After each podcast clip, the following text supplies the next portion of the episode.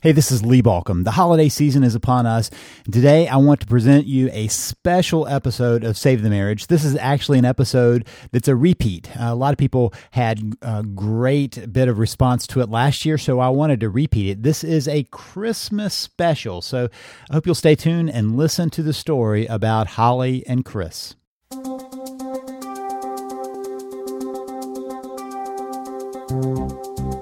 You're listening to the Save the Marriage podcast. Your marriage can be saved and strengthened if you have the right information.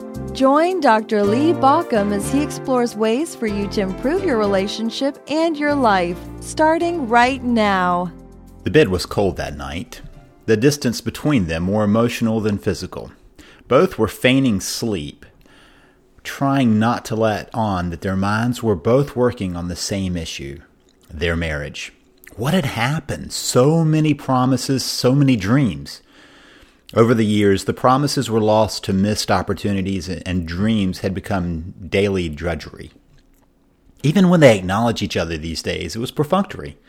Each is civil to the other primarily because each believed in his or her own innocence, and that each person was really a nice person Sadly, both were fixated on their relationship, but only in thoughts. In action, both were disconnected and hurting. This was not any night. It was Christmas Eve. The rush of the holidays was upon them. They had already been to six parties, pretending to be a happy couple for all who might witness them. They played their roles, as they had for years. That night, the children's presents were wrapped and in place under the tree. The phones were charging, ready to capture the rapture of the children in the morning. Neither, however, found comfort in having worked together to prepare for the morning. As both fixated on the same thought, what happened? They heard a voice, a rustling. The air in the room grew colder. A voice came to them. What has happened to you? What has brought you to this point? Why have you lost your way? Both sat upright, looked at each other in fear, but said nothing. The voice proclaimed, Tonight you will be visited by ghosts. Heed them well. Your path is not destined, but only as you choose it. You will be visited by three apparitions, the ghosts of relationship past. With that, the room grew a bit more temperate. The bewildered couple could do nothing but hold each other, fearful of what the night might hold. Neither quite knew what to say, what to do. What had that voice meant? what was to come. From under the bed, a mist began to fill the room. A shape began to form. The shape then spoke. I am the ghost of things done and undone. My children are guilt and regret. Ah, the first apparition, the ghost of things done and undone, haunts us all. There are many actions we have all taken for which we feel guilt. There are many actions we fail to take, choices we fail to make, which lead us to feelings of regret. Guilt and regret are often the starting points to disconnection. Many times we don't want to accept responsibility, so we push guilt aside. Yet we know deep inside that there was no excuse for the hurtful word, the unkind action. Perhaps we betray the relationship in big ways or small, infidelity or speaking poorly of a spouse. Guilt and regret go hand in hand. Since most people don't want to feel guilt or regret, we find shortcuts around the feelings. Sometimes we make a hasty apology and want to move forward.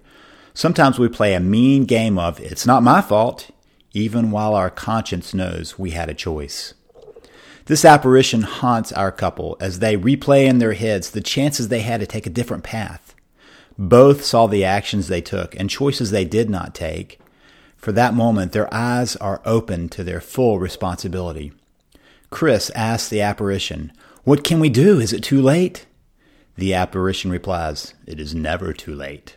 But what you have to do is what you resist. You must first reclaim your responsibility. Then you must forgive and let go. Both Chris and Holly thought to themselves, I can't do that. I will have to accept I'm not innocent. Yet both knew this was the path through.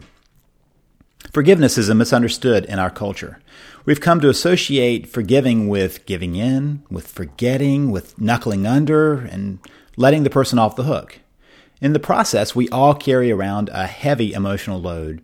It's as if we continue to stuff all the things we believe have been done against us into a bag and then drag that bag around with us wherever we go.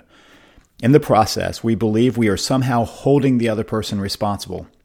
Yet it is our own energy that is being drained. We constantly weight ourselves with events that have happened to a point in the past, hoping it will somehow protect us. It doesn't.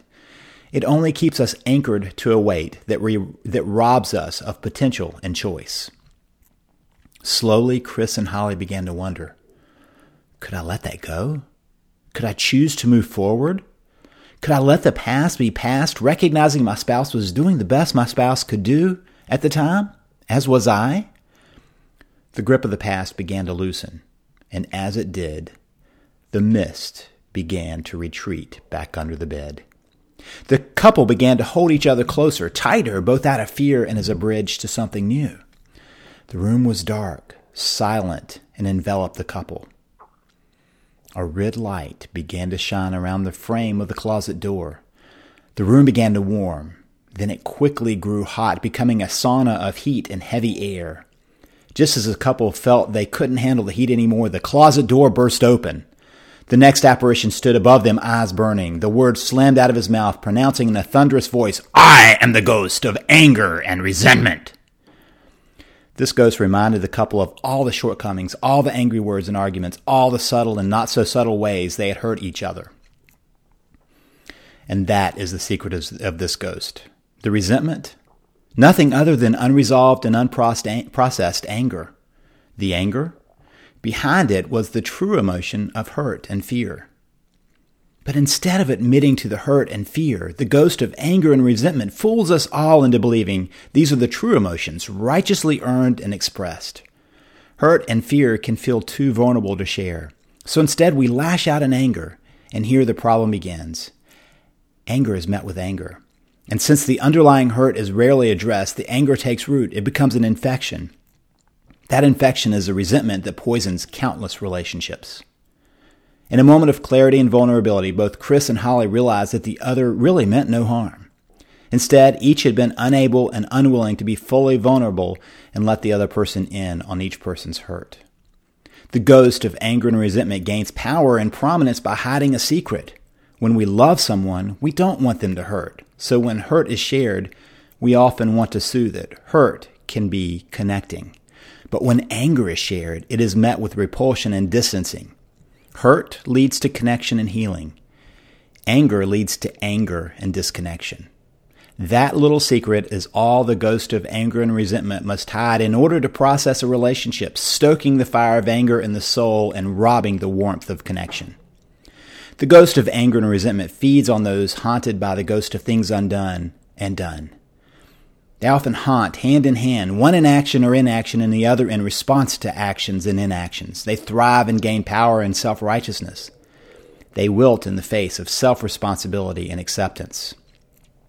Chris and Holly both quietly wondered how did these apparitions gain such control over us?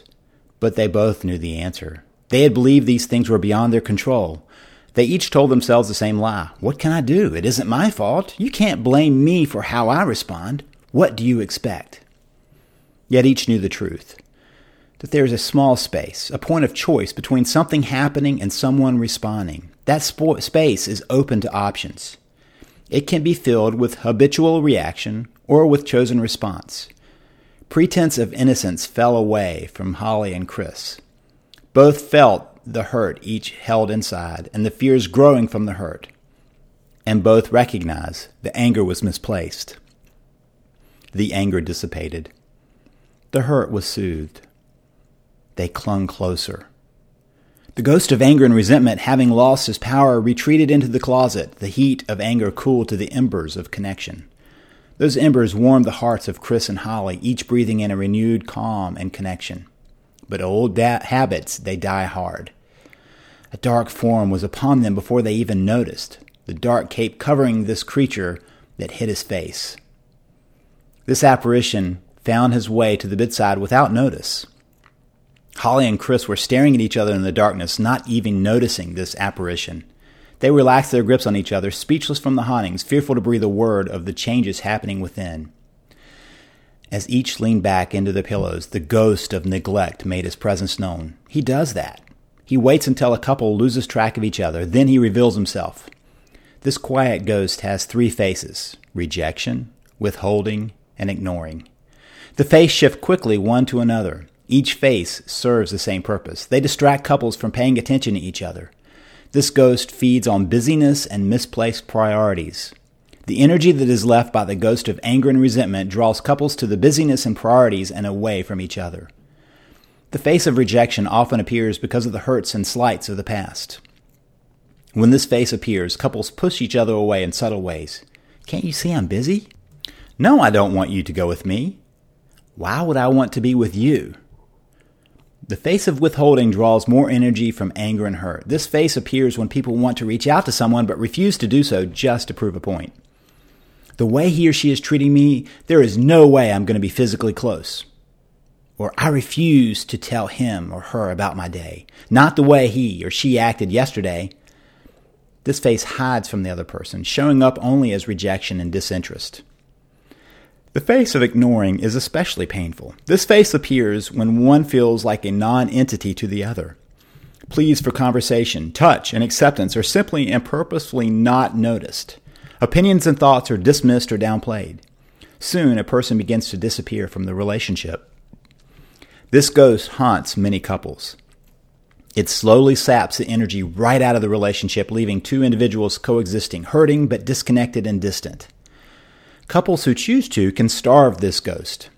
While he may constantly follow them, hiding and waiting for opportunities to show his face, he loses strength when a couple chooses to connect.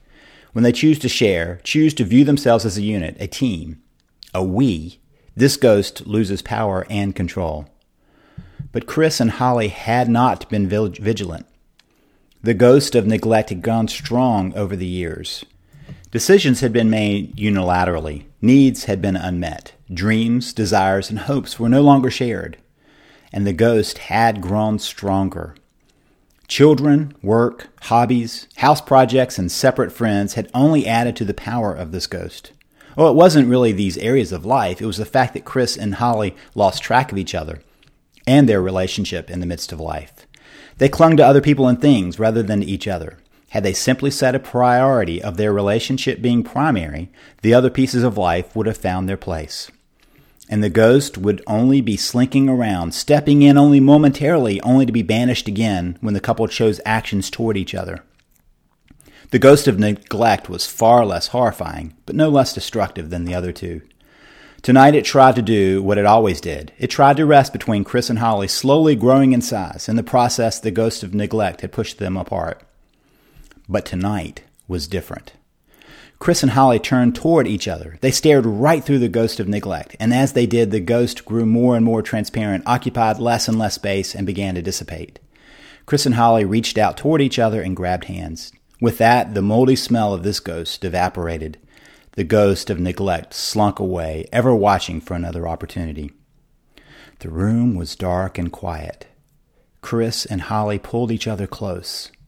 Slowly, their heartbeats calmed, their breathing returned to normal.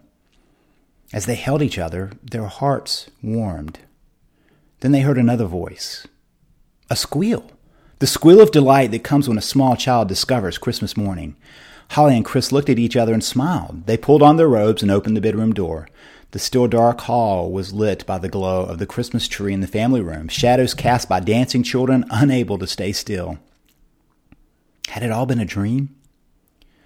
Chris and Holly walked toward their family, hand in hand, renewed in their love and dedicated to their marriage. You've been listening to Save the Marriage podcast. For more information and help, please visit us at savethemarriage.com.